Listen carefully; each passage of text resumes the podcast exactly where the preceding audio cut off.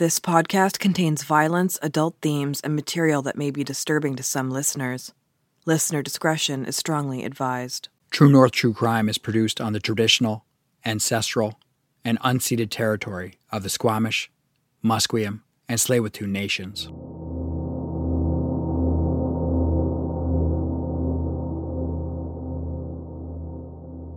These days, it's so easy to binge all of your favorite content, to spend hours upon hours immersed in fictional worlds. Maybe you take a moment during your day to imagine saving the world from impending doom like Wonder Woman. Perhaps you fantasize about leading your people into a new future like Black Panther. Or maybe you just try to figure out which character you'd be in the office. It's fun to daydream. It's fun to escape. But what happens when someone fantasizes about being the villain? And what happens when dark and twisted fantasies turn into reality? This is the murder of John Johnny Altinger, and this is True North True Crime.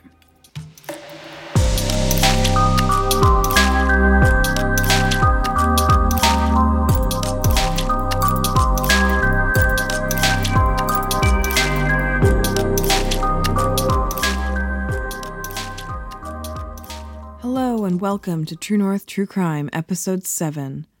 As usual, we want to thank all of you for supporting our show. We actually are kind of celebrating this week as the podcast passed 20,000 downloads on Podbean. Uh, now we know this isn't a huge deal compared to, you know, other big true crime podcasts, but for us, this is a pretty big deal. Yeah, the podcast was a dream project for us for many years. So finally getting it produced this year and being able to see that we're connecting with audiences means the world to us. So honestly, from both of us, thank you, thank you, thank you. If you haven't already, give us a follow on social media at TNTC Pod. We post updates. Or if you want to help out our podcast, those five star reviews on Apple are great for visibility. Or just tell a friend, as word of mouth is the best marketing. So, tonight we're going to be talking about a murder and an attempted murder that took place in 2008 in Edmonton, Alberta. This series of events are often referred to in the media as the Dexter Killer, named after the famous Showtime television series Dexter. So, one of our goals with the podcast is to be victim centered. We don't want to focus on the glorification of crime. We really want to help to understand what causes crime and to give a voice to victims. But the sensational nature of this case, like with a lot of murders, really put a lot of attention on the murderer. So, the challenge with this episode is to give a voice to the victim. This case has received a lot of media attention over the years, having been featured on Dateline and 48 Hours. And as we dig into the episode, you're going to find out why. Like we mentioned before, this case is often referred to as the Dexter Killer. For those that don't know, Dexter is an American television series that aired on Showtime from 2006 to 2013. I'm still mad about the series finale. Don't get me started. It's set in Miami, and the series centers on Dexter Morgan, played by Michael C. Hall, who is a forensic technician specializing in bloodstain pattern analysis for the fictional Miami Metro Police Department. Dexter leads a secret parallel life as a vigilante serial killer, hunting down murderers who have slipped through the cracks of the justice system. The show's first season was derived from the novel Darkly Dreaming Dexter, written in 2004 by Jeff Lindsay. Yeah, and I just want to hop in here. We are actually sitting in the studio today with a dog who is sleeping on the floor, and his name is Dexter. And he says hello. And he's actually named after the television series Dexter. Yes, I am also a large fan, but not as big of a fan as uh, someone we're going to meet later in the episode. So, this case does not take place in Miami. It takes place in Edmonton, Alberta, which is nothing like Miami.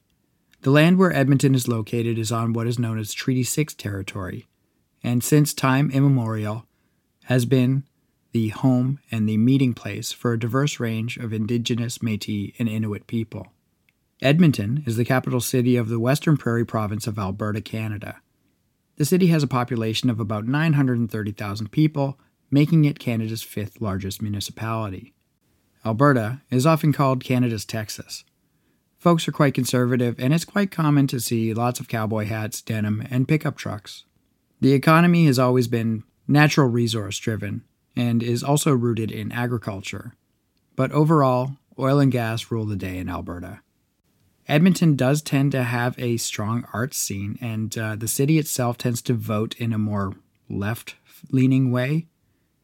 And of course, it is home to the NHL's storied hockey franchise, the Edmonton Oilers. Go Oilers. Edmonton does struggle, like most major cities, with crime and crime fueled by drug use. Alberta is considered to be a pretty wealthy province, but a lot of the crime in Alberta is blamed on the transient nature of oil workers. It's not uncommon for men from the oil patch to come down to Edmonton to blow a paycheck on booze, coke, women, and bar fights.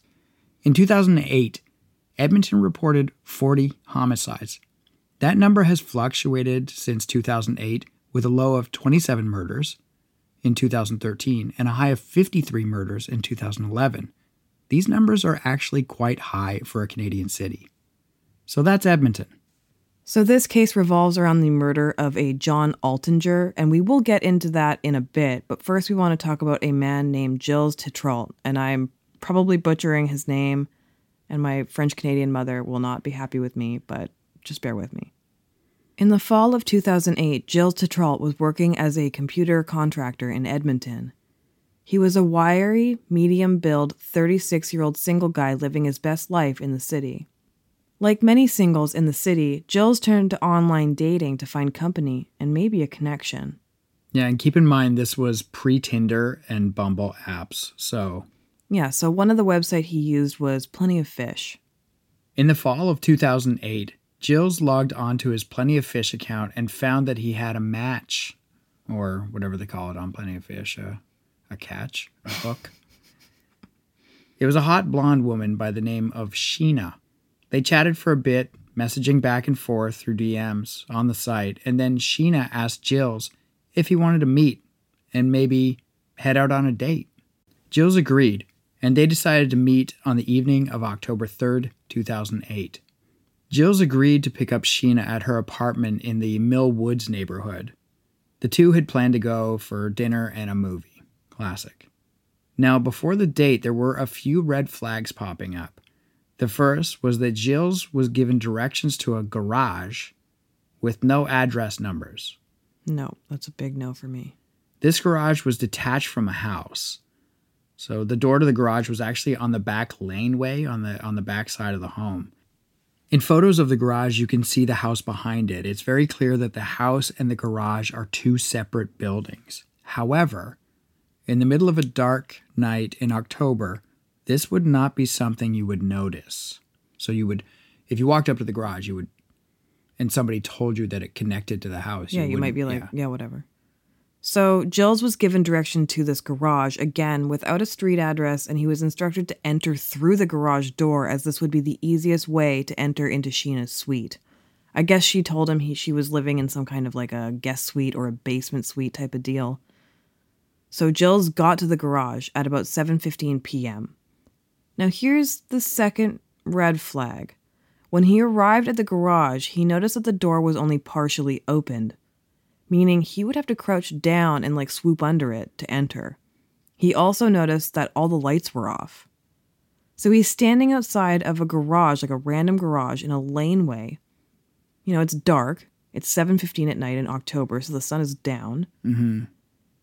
And he's in front of a dark, partially closed garage door.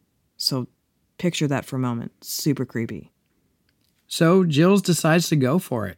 He crouched down and entered the garage. Once inside, he felt a tap on his shoulder. Before he could react, he was put into a bear hug, and all of a sudden he was in a struggle to gain control. Gilles said he was bewildered and thought someone was playing a joke on him. But when he turned around, he saw a larger man wearing a black and gold hockey mask. All of a sudden, I saw this man with a hockey mask on, he said, adding, then he realized this was no date. Gilles was then pushed up against a wall and prodded with a stun baton or a stun gun. Gilles feared the worst. He figured this guy was going to um, either rape him or murder him or both. Yeah, so the stun baton turned blue and made a loud noise every time the attacker prodded Gilles' body. Gilles said it didn't really hurt. It felt like an electronic bug zapper, he said. I just gave him this look to say, hey, this thing's not really hurting me. Gilles tried to run for an exit in the garage. That's when the attacker pulled out a handgun and ordered him to the ground. Get down on the ground with your head down, put your hands behind your back, said his attacker. Gilles obeyed. The man put duct tape over his eyes. Gilles, in that moment, remembered that he hadn't told anyone where he was going to be that night. This is when he decided to fight back. He got up, ripped the tape off of his eyes, and grabbed for the gun. That's when he realized the gun was not real. It was the best feeling I ever had in my life, he recalled. The pair continued to struggle in the garage. The attacker punched Gilles in the side of the head. Gilles realized that the more he let his attacker punch him, the more he could maneuver his way towards the exit.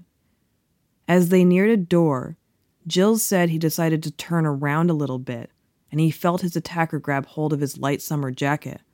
I thought to myself, it's time.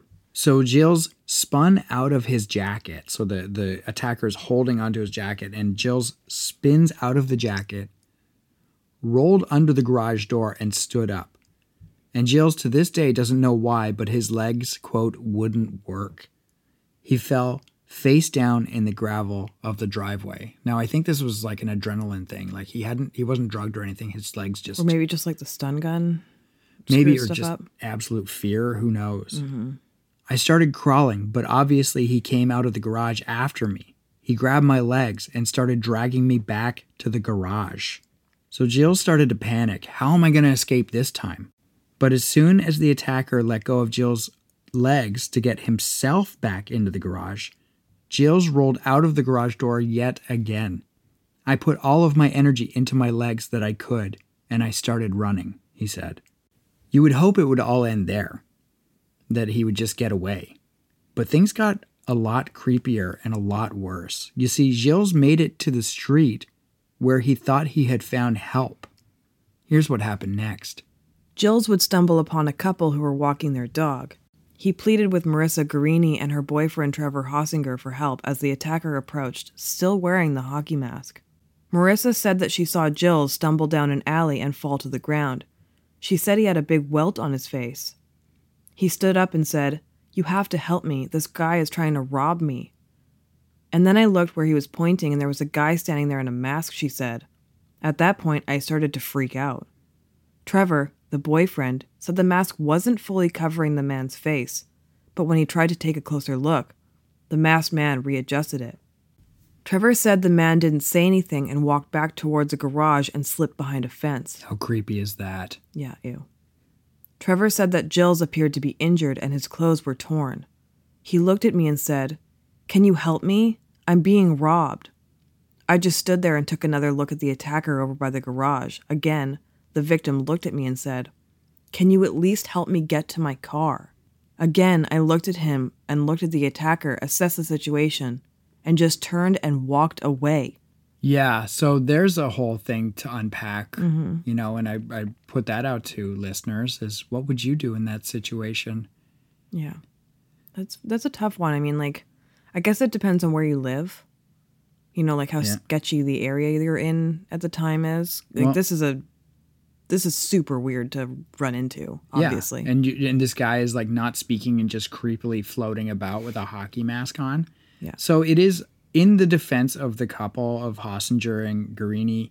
It's worth noting that apparently there was a spree of muggings in the south side of Edmonton at that time, Mm-hmm. um, and they they had to do with a bit of a hoax, like a bit of a scam. yeah, they were afraid that they were getting scammed. Exactly. So Gilles managed to get into his truck and drive off. When he got home, he went to check the Plenty of Fish dating profile for Sheena, but it was gone. He didn't report any of this to the Edmonton Police Service or to anyone as he felt a lot of shame and embarrassment for having been catfished. So I'm just going to chime in here real quick. I know that we can hear this account and maybe want to blame Gilles for maybe making some dangerous choices. You know, there was the red flags of no address, going to a garage, the garage mm-hmm. door is slightly open. It's pretty creepy. Mm-hmm. But it is important to remember that we should be able to live in a society where, when we get asked out on a date, our first response shouldn't be, Hey, are you going to wear a hockey mask and try to kill me? But sadly, I guess this is where we are at in society. So it would appear that Gilles got lucky, but what he didn't know was that he had escaped from a well planned murder. Because just one week later, the same thing would happen to another man, and his name was John Altinger. We are going to quote extensively from an article in the Edmonton Journal about John Altinger, who went by the nickname Johnny. Quote, it was a Commodore 64, a breakthrough piece of technology in 1982 that came with a bulky keyboard, floppy disk drive, and squat screen.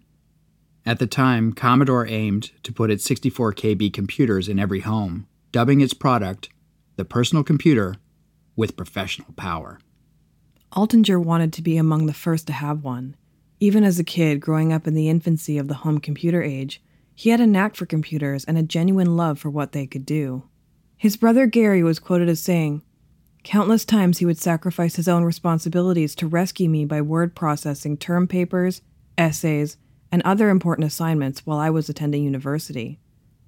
We were all very proud of Johnny's ability to help others much older than he was with his technical savvy. Gary Altinger was seven years older than his brother. As a child, Gary told his mother that he wanted a baby Johnny. So that's what Alfred Altinger named the boy. So, yeah, Baby Johnny is like a reference to a doll or something like that, I think. Mm. So, Johnny was born on a sunny April day in 1970 at Royal Alexandra Hospital in Edmonton. By the late 80s, Altinger was part of a computer savvy group in the Vancouver area who used modems to connect to their computers around the city. Glenn Ritchie knew Altinger online for almost three years before they met in person. Both men were part of a local bulletin board system, or BBS, an early version of an online community.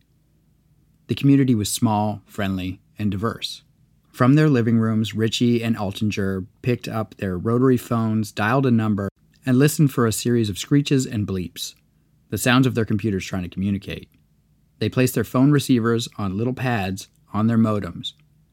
The modems would begin to exchange data. So this was like early TikTok for all of our Zoomers out there. Not really, but yeah. so from there, it was possible for computer users to chat with someone on the other side of town or make a move in one of the many role playing games the friends played, like the text based fantasy Legend of the Red Dragon. There were modem meetups that might attract five people, maybe 50, to a pool hall, someone's apartment, or a movie theater. You wouldn't try doing that now. Who's coming? What's their motivation? It wasn't like that, you know, Ritchie says. After a while, people became like family. Because you're talking to the same people over and over again, you meet them and it's just a non issue.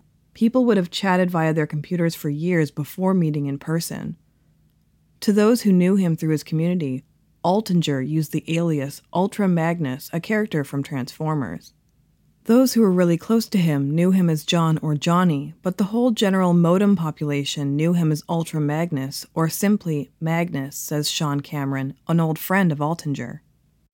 Altinger eventually returned to Edmonton from British Columbia. He was tall, with wispy hair and glasses. He had a warm grin and gentle eyes. Like any 38 year old, his life had ups and downs. He seemed to have found a good place in life by 2008. Altinger owned a tidy bachelor pad. Along one wall was a white leather couch, long enough for two adults to lie on. The apartment was a short drive to his work at Argus Machine, an oil field equipment manufacturer just south of Edmonton. He worked the night shift in a quality control setting, checking machinery and machine parts. As an adult, Altinger loved motorcycles almost as much as he loved computers as a kid. He owned two a Honda 500cc and a Yamaha 1200cc. Altinger kept his motorcycle helmet and jacket at the ready.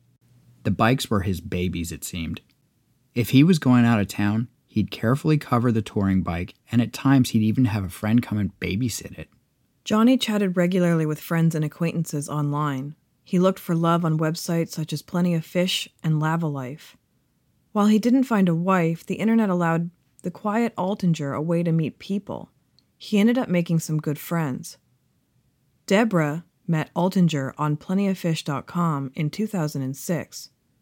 She was a recently graduated registered nurse who, after a few phone calls, agreed to meet him for a coffee at Earl's restaurant. Their conversation flowed easily. They were both of German heritage and loved the country's food. They found plenty to talk about. Deborah ultimately decided that they would make better friends than partners. They did continue to hang out, even as they each pursued others' love interests. When Altinger heard that Deborah's mother died, he insisted on driving across town to comfort her. He once brought her a homemade pumpkin pie and pestered her until she agreed to take a fast ride on the back of one of his motorcycles. He loved to get people to open their minds and think outside the box, Deborah stated. He was positive, upbeat, and he tried to get people to turn their negative thoughts to positive thoughts. As Altinger approached his 40s, he developed an interest in spirituality and metaphysics. Deborah occasionally joined him at spiritual talks in the city. Sometimes they would walk out of the meeting laughing if the topics had ventured into weird territory. But still, Altinger held firm beliefs. He believed in reincarnation. Quote, I think he sort of knew there was maybe something more to life than being here in this physical world. In the summer of 2008, Altinger reached the point where he was looking for a serious relationship. He wanted to find somebody he could share his life with. He tried to rekindle a romantic relationship with Deborah, but she told him they should just remain friends. Quote, I know that in my heart, John was looking for a girlfriend, she says. So on October 10th, 2008, Johnny Altinger would meet someone on Plenty of Fish. So let's get into what we know about that after a quick break.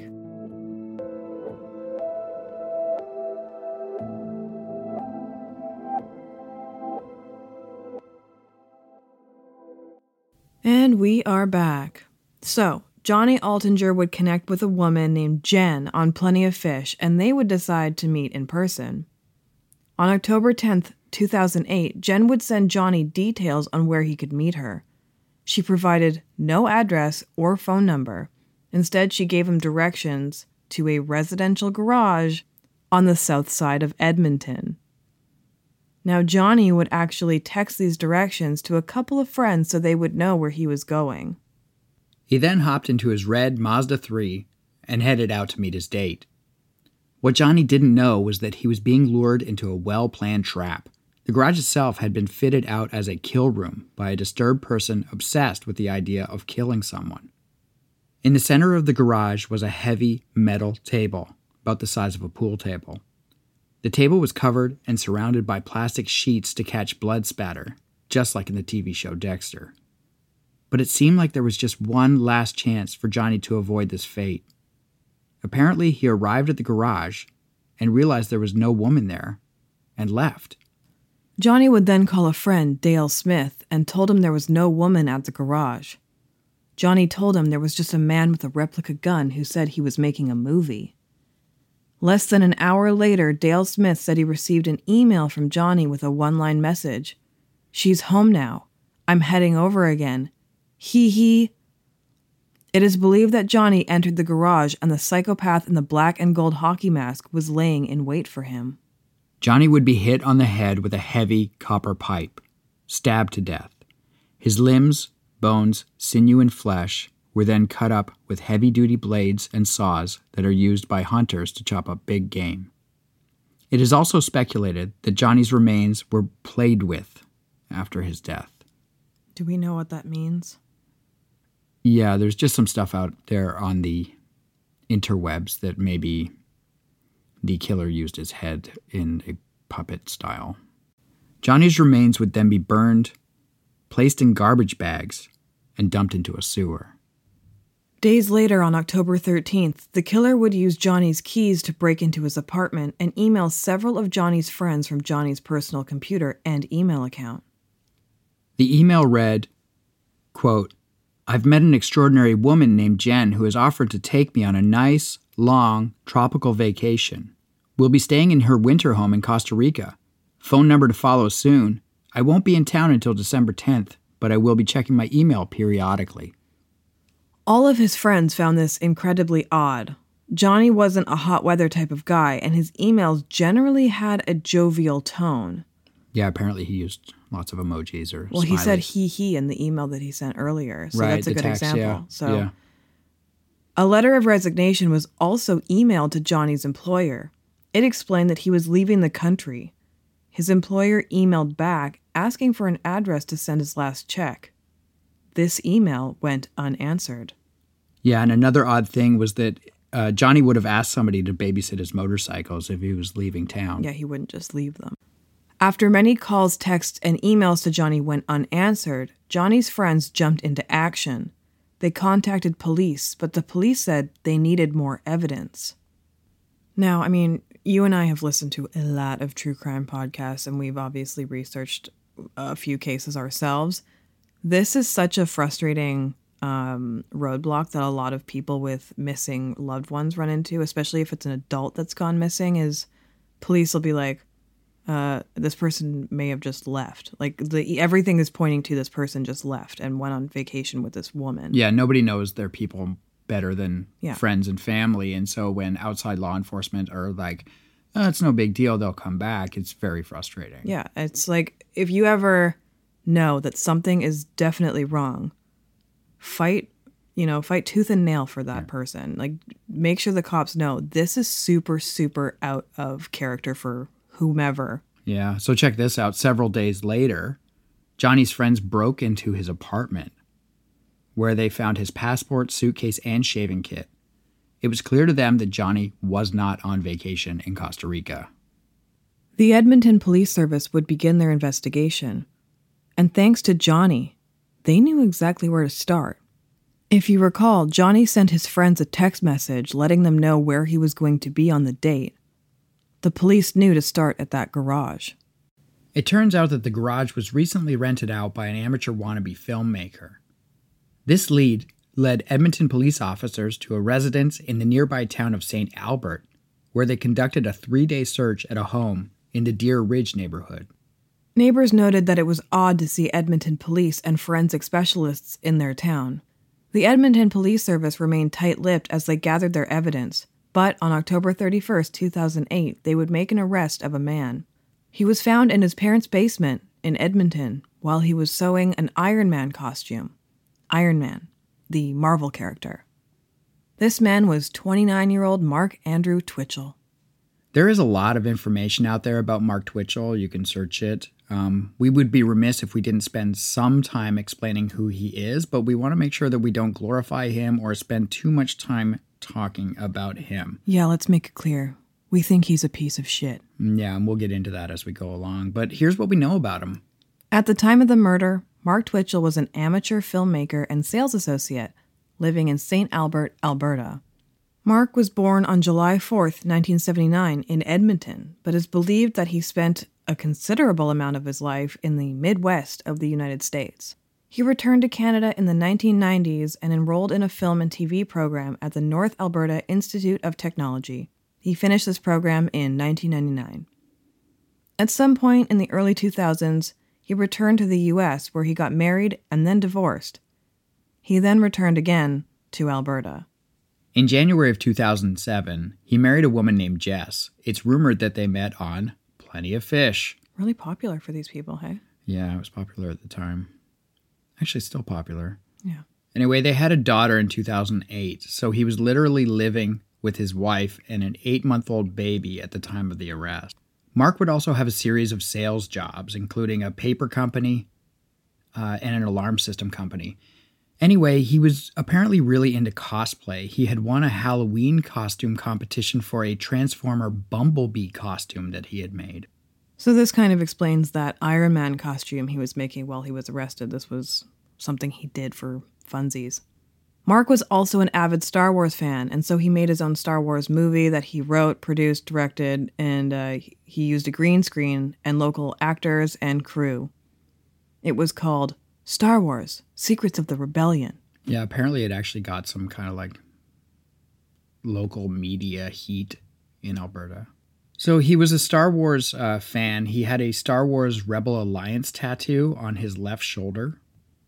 He also had a vanity plate on his Pontiac Grand Am. Sorry. that read DRK Jedi, so Dark Jedi, or perhaps Dirk Jedi. This guy sounds so cool. The bookshelves in Twitchell's St. Albert home contain books about Dexter, the television show, and the book series character who's a serial killer, and another book entitled The Crime Scene How Forensic Science Works. In 2008, he made a short film in the same garage he rented on the south side of Edmonton where Johnny was murdered. Yeah, the plot of this short eight minute movie in, Edmont- in an Edmonton residential garage is about a man who is lured to a remote location on the promise of an internet date. The man is tied up and tortured to reveal his internet passcodes, then murdered. He made this short film just two weeks before he murdered Johnny, and just one week before he attempted to murder Gilles. So he made the movie and it, like I wonder if that's what inspired him. He's like, "Oh, I want to do this." Well, that's apparently um, part of the idea is that that's when his obsession kicked in to actually turn this uh, fiction into reality. But Right. I mean, those are just excuses. Yeah.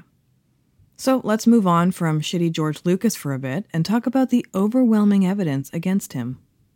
So there is a lot of evidence. Uh, so it's best we deliver it in kind of a bullet point form. Yeah, this guy, as obsessed as he was with Dexter, he made a pretty shitty killer. Yeah, he, yeah. So the garage was tested with luminol, revealing large patterns of blood spatter as well as blood pooling, despite it having been cleaned with bleach. This garage was, of course, rented by Twitchell. Yeah, and Twitchell's Pontiac Grand Am had traces of blood in the trunk, and this blood would go on to match Johnny Altinger. Yeah, various tools would be found, including the metal pipe used to beat Johnny. Saws and knives were found that uh, were used to stab and dismember Johnny. They also had his blood. Uh, they all had Johnny's blood on them. Police also found the fake gun and a stun baton and the gold and black hockey mask. Also, in Mark Twitchell's car, police found messages scribbled on yellow post it notes that read, Destroy wallet contents and ship eBay items, and a reminder to make a clean sweep of the kill room. Can you imagine? He wrote that like he might as well have made a shirt that said "I killed Johnny someone." Altinger. Yeah.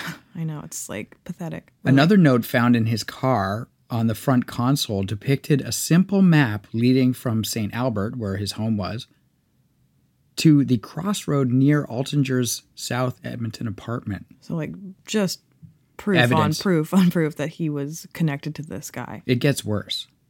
Twitchell was also in possession of Johnny's red Mazda 3. When questioned about this, he said he bought it off of a random stranger for $40. Yeah, apparently he said that a stranger walked up to him and said, Hey, you can have my Mazda 3, my brand new Mazda 3, for whatever you've got in your pocket. So he gave him 40 bucks. And then he tried to make a friend hide it in his friend's garage. And the friend had a ton of questions, right? And he's like, No, don't ask me any questions, just hide the car. Sketchy. So police would also find evidence of a burn barrel pattern in the grass of Twitchell's parents' backyard. So he's using mommy and daddy's house to get rid of a body, too? Yep. It, it gets worse. He also ran a Facebook group devoted to the TV, TV series Dexter. On that group, he would write long, elaborate posts about killing people. But most people on the group just assumed he was like a, a wildly creative fan of the show and he was just writing fiction. Twitchell would also send an email out to his friends begging them not to talk to the police. He would claim that the police were just trying to set him up. On November 4th, Gilles, the guy who got away, would see a news story about Johnny Altinger's death.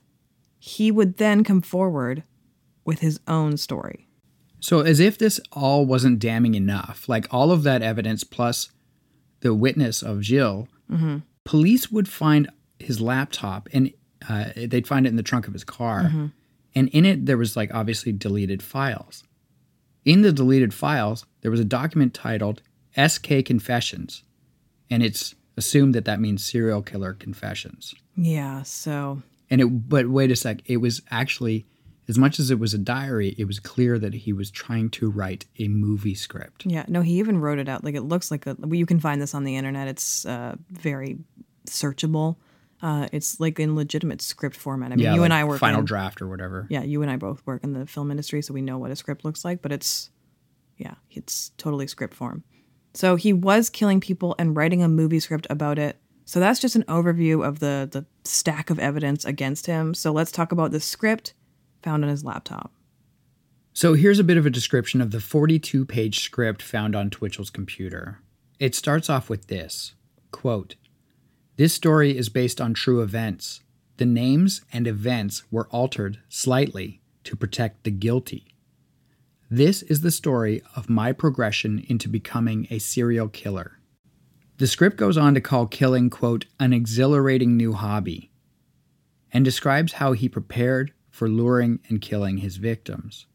The document, which reads like a diary, describes the purchase of a number of items that match items discovered by detectives a hockey mask, a hunter's game processing kit, a 45 gallon steel drum, a hunting knife, and this hunting knife he specifically describes as, quote, the kill knife. There is also a description of how the author set up a kill room in the garage. The author describes posing as a woman on the internet to lure his victims. At first, the author thinks about luring married men, but then he decides a married man would be reported missing more quickly. Instead, the writer decides to target unmarried men in their late 30s and early 40s of average height and build. The author then speaks about downloading an IP address blocker. Quote, I mean, it would be rather silly of me to run the whole operation from my home computer without it. Just so that if any of my playmates, Gross. any of their disappearances were actually investigated, there would be this electronic trail leading the police directly back to me and my little workshop of horrors.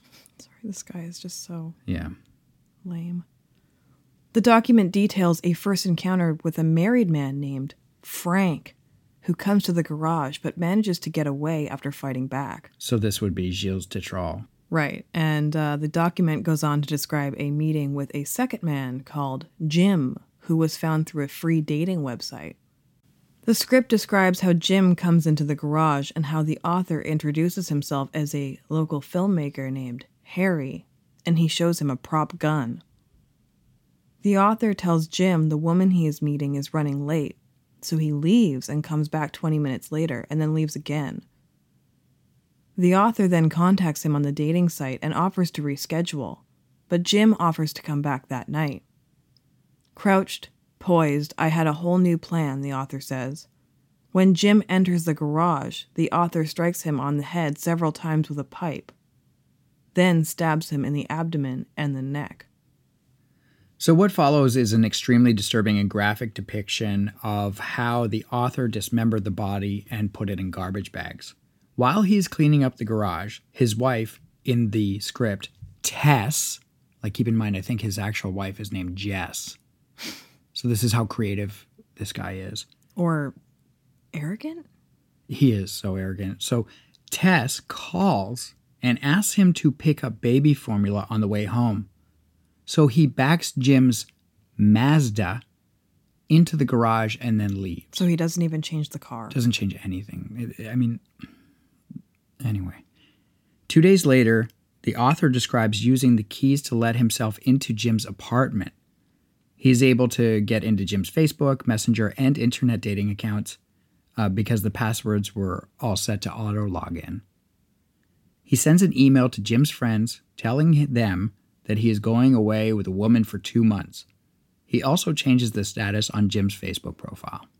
So obviously, with the overwhelming amount of evidence, police were able to charge Twitchell with first degree murder of Johnny Altinger and the attempted murder of Gilles Tetrault. Upon his first interview with police, Twitchell would claim that he had never met Johnny and he had never posed as some woman named Jen. When presented with the wall of evidence against him, Twitchell changed his story. Twitchell admitted he was trying to lure men, but it wasn't to kill them. It was all part of a new entertainment concept involving making a movie and writing a book, followed by an online component. The whole idea is to, quote, keep the audience down the rabbit hole, staying in the fantasy world as long as possible, end quote. The men would help him create an urban legend that would create buzz for his film. House of Cards about a Dexter like serial killer. After luring his first victim, Gilles, Twitchell decided terrifying Gilles would be ridiculously effective in creating hype, he said. When Gilles arrived, Twitchell rushed him. I used the stun baton mainly to scare him, he said. So that's how he justifies terrifying Gilles, is that it was just to scare him and no big deal. So here's how he justifies his interaction with Johnny. When Altinger arrived at the garage, Twitchell revealed his plan to him, but Altinger didn't like it. Altinger became angry when he learned the whole thing was a hoax. After the two exchanged insults, Twitchell turned his back on Altinger, he said. That's when he felt a blow to his back, Twitchell said. He grabbed a pipe and swung at Altinger. So he's alleging that Johnny actually hit him Attacked first. him, yeah. I kept hitting him in the head, Twitchell said, because he was pulling me forward. As the struggle continued, Twitchell swung harder and harder. A mangled mess of swings, he said. When Altinger, bleeding profusely, grabbed the pipe, Twitchell reached for his knife. When he saw his knife sticking in Altinger, he froze and staggered back, he said. Right. He pondered what to do next. So you're telling me that, like, you grabbed the knife and then in the next thing you just saw it sticking out of him? Like, it's like, there's always this, like, I blacked out. Yeah, I know. There was this war in my head between screaming out, call 911, and then, how bad does this look? Take a look around. Look what this place looks like, is what he thought in reference to the kill room he had set up. Twitchell claims that after a quick haphazard cleanup, his wife called asking him to pick up baby formula on his way home. So I just want to stop here. He is claiming self defense and that it was all a marketing ploy gone wrong. Yeah, for his new movie. So, what pisses me off about guys like this is how they try to control the narrative. Much like with Natsumi Kogawa, um, William Schneider said, Yeah, we had agreed to have sex in a tent. Like, we don't get to hear what Natsumi has to say about that. Yeah. He can say anything, mm-hmm. right? And just like with, with Johnny, this guy is trying to besmirch Johnny's name by saying Johnny attacked him. The, mm-hmm. you know, these guys get to tell the story, but the victim does not. But luckily, the evidence and Johnny's decision to send his whereabouts to his friends points in the direction of the truth. And the truth is that Mark Twitchell killed Johnny Altinger in cold blood, premeditated murder. But police still did not have Johnny's remains. Two years after the investigation began, Twitchell would provide police with a map. This map would lead to a sewer where Johnny Altinger's remains would be found. That sewer was just a block away from Mark Twitchell's parents' Edmonton home. Yeah, there's actually a video online that you can watch of Twitchell being driven around in the back of a car, and mm-hmm. the police are just Im- imploring him to do the right thing for Altinger's family. And just the look on his face, you can just see he's devoid and vacant of empathy and care for other human beings. Yeah, so let's get into the trial and where we are today after a quick break.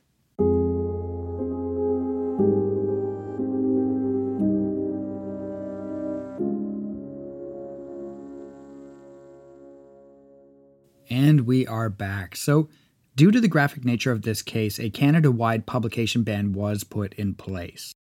But some US and international media did take advantage of this, and many details of the case were leaked out. And even um, going through court documents uh, online, a lot of stuff is redacted. It was very hard to find verbatim details of the trial. Yeah. And uh, I mean, I've I've seen his 42 page, I guess, manifesto if you want to see it, and a lot of it is blacked out. Like anything really graphic in nature is completely blacked out, um, and a lot of it is just ramblings of a fucking honestly crazy person. Mm-hmm. The trial would start on March 16th, 2011. The jury trial lasted seven weeks, with 72 people slated to take the stand. Now, there was a bit of a hiccup at the start. The prosecutor wanted to try the attempted murder of Gilles Tetrault in the same trial, but the judge disagreed, stating that it did not take place in the same transaction. So Gilles' case would have to wait. In his testimony, Twitchell told the court that Altinger was enraged when he learned he wasn't meeting with a woman for a date. He claimed Altinger attacked him with a pipe and was stabbed during the altercation. Twitchell admitted he then dismembered Altinger's body and repeatedly lied to police. He also admitted he broke into Altinger's apartment and used the dead man's computer to send messages to his friends. As we know, Twitchell wrote about his experiences in the 42 page document that police found buried deep in the deleted file section of his laptop. This document, titled SK Confessions, was loosely based on his life. But during his testimony, Twitchell insisted parts of SK Confessions were fictionalized. His lawyer argued that Twitchell had changed parts of the document to make a better story a story about an accidental killing would not have fit the genre Twitchell was trying to perfect, he said. But during the trial, prosecutors called 46 witnesses to prove the document was true, save for minor discrepancies. At one point, Twitchell wrote about getting a speed ticket days after Altinger was killed. The Crown called a sheriff to testify that he had written the ticket on October 13, 2008. Twitchell also wrote about his attack on a man named Gilles Tetrault, which Gilles verified through his testimony. The case not only focused on the flurry of emails and writings that police tied to Twitchell, but also forensic evidence, such as a kill kit for processing wild game that was found in the garage, and lab tests found Altinger's blood on seven knives in that kill kit. So Twitchell said the game processing kit was in his garage, but it was only a prop for his movies. And his movies, he claims, were driven by his quote, savant power. What? What is Yeah, he's a genius. So the prosecutor then asked, quote, So because of your savant inspiration for your project, you just happen to have all the tools lying around to dismember a body? Twitchell would then reply, You can paint it as any kind of coincidence that you want. Twitchell, a self described psychopath with no ability to feel empathy, offered none to the family of his victim when given the chance to address the court. He paused for several seconds, said he had thought about making comments, but declined. I'll pass on that, Twitchell said. So in April of 2011, Twitchell was found guilty of the first degree murder of John Johnny Altinger.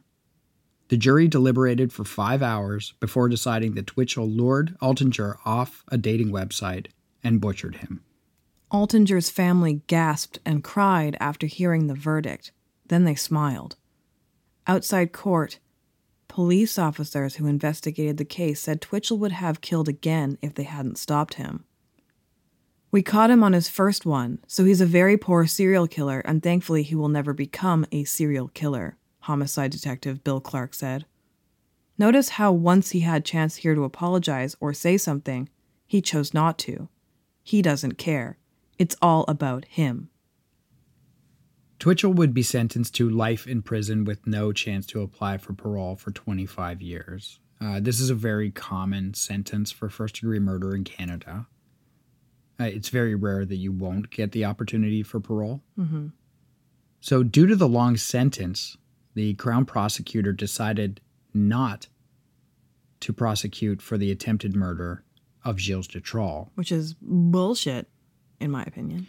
Yeah, I think there there's a thing that happens in Canadian um, law where they are also trying not to incur taxpayer cost. Mm-hmm. And so they've already got this guy, like with William Pickton, they've already got this guy in. Um, why do they? The idea is that they don't want to pay for another trial. Right. I think it's just such a slap in his face. Though. I know it Like, sh- it should be. as a um, victim, it's like, well, what? What about me? and that's what a lot of people felt with the Pickton trial too. Yeah. So, like with all narcissist cases, they just seem to never end. Because just one month later, Twitchell filed a handwritten notice of appeal which blamed media attention on his trial for influencing the jury. But in February 2012, he withdrew his appeal. Yeah, I bet you a lawyer didn't want to touch with a ten foot pole. No. However, the pain didn't stop there. In May of 2013, a National Post investigation found that while Twitchell was prevented from watching the show Dexter while awaiting trial in the Edmonton Remand Center, he has not faced similar restrictions in federal prison. He has purchased a flat screen television for his own private cell and now has access to over 60 cable TV channels including one that broadcasts Dexter reruns and new episodes. Twitchell himself has stated in prison letters that he's watched every episode of the four Dexter seasons he missed since his arrest and first degree murder conviction. In one letter, he still praises the show for its quote innovative writing. I wonder if he praises that finale. Also, I wonder how Michael C. Hall feels about all of this. He's actually quoted on it. He he's mortified. I didn't add it to the script, but he he's absolutely mortified that this happened. Senior police officers and crime victims are demanding to know why he can have access to violent material closely linked to his heinous crimes. Staff Sergeant Bill Clark said it was baffling that prison authorities would allow the man known as the Dexter Killer to watch Dexter in prison.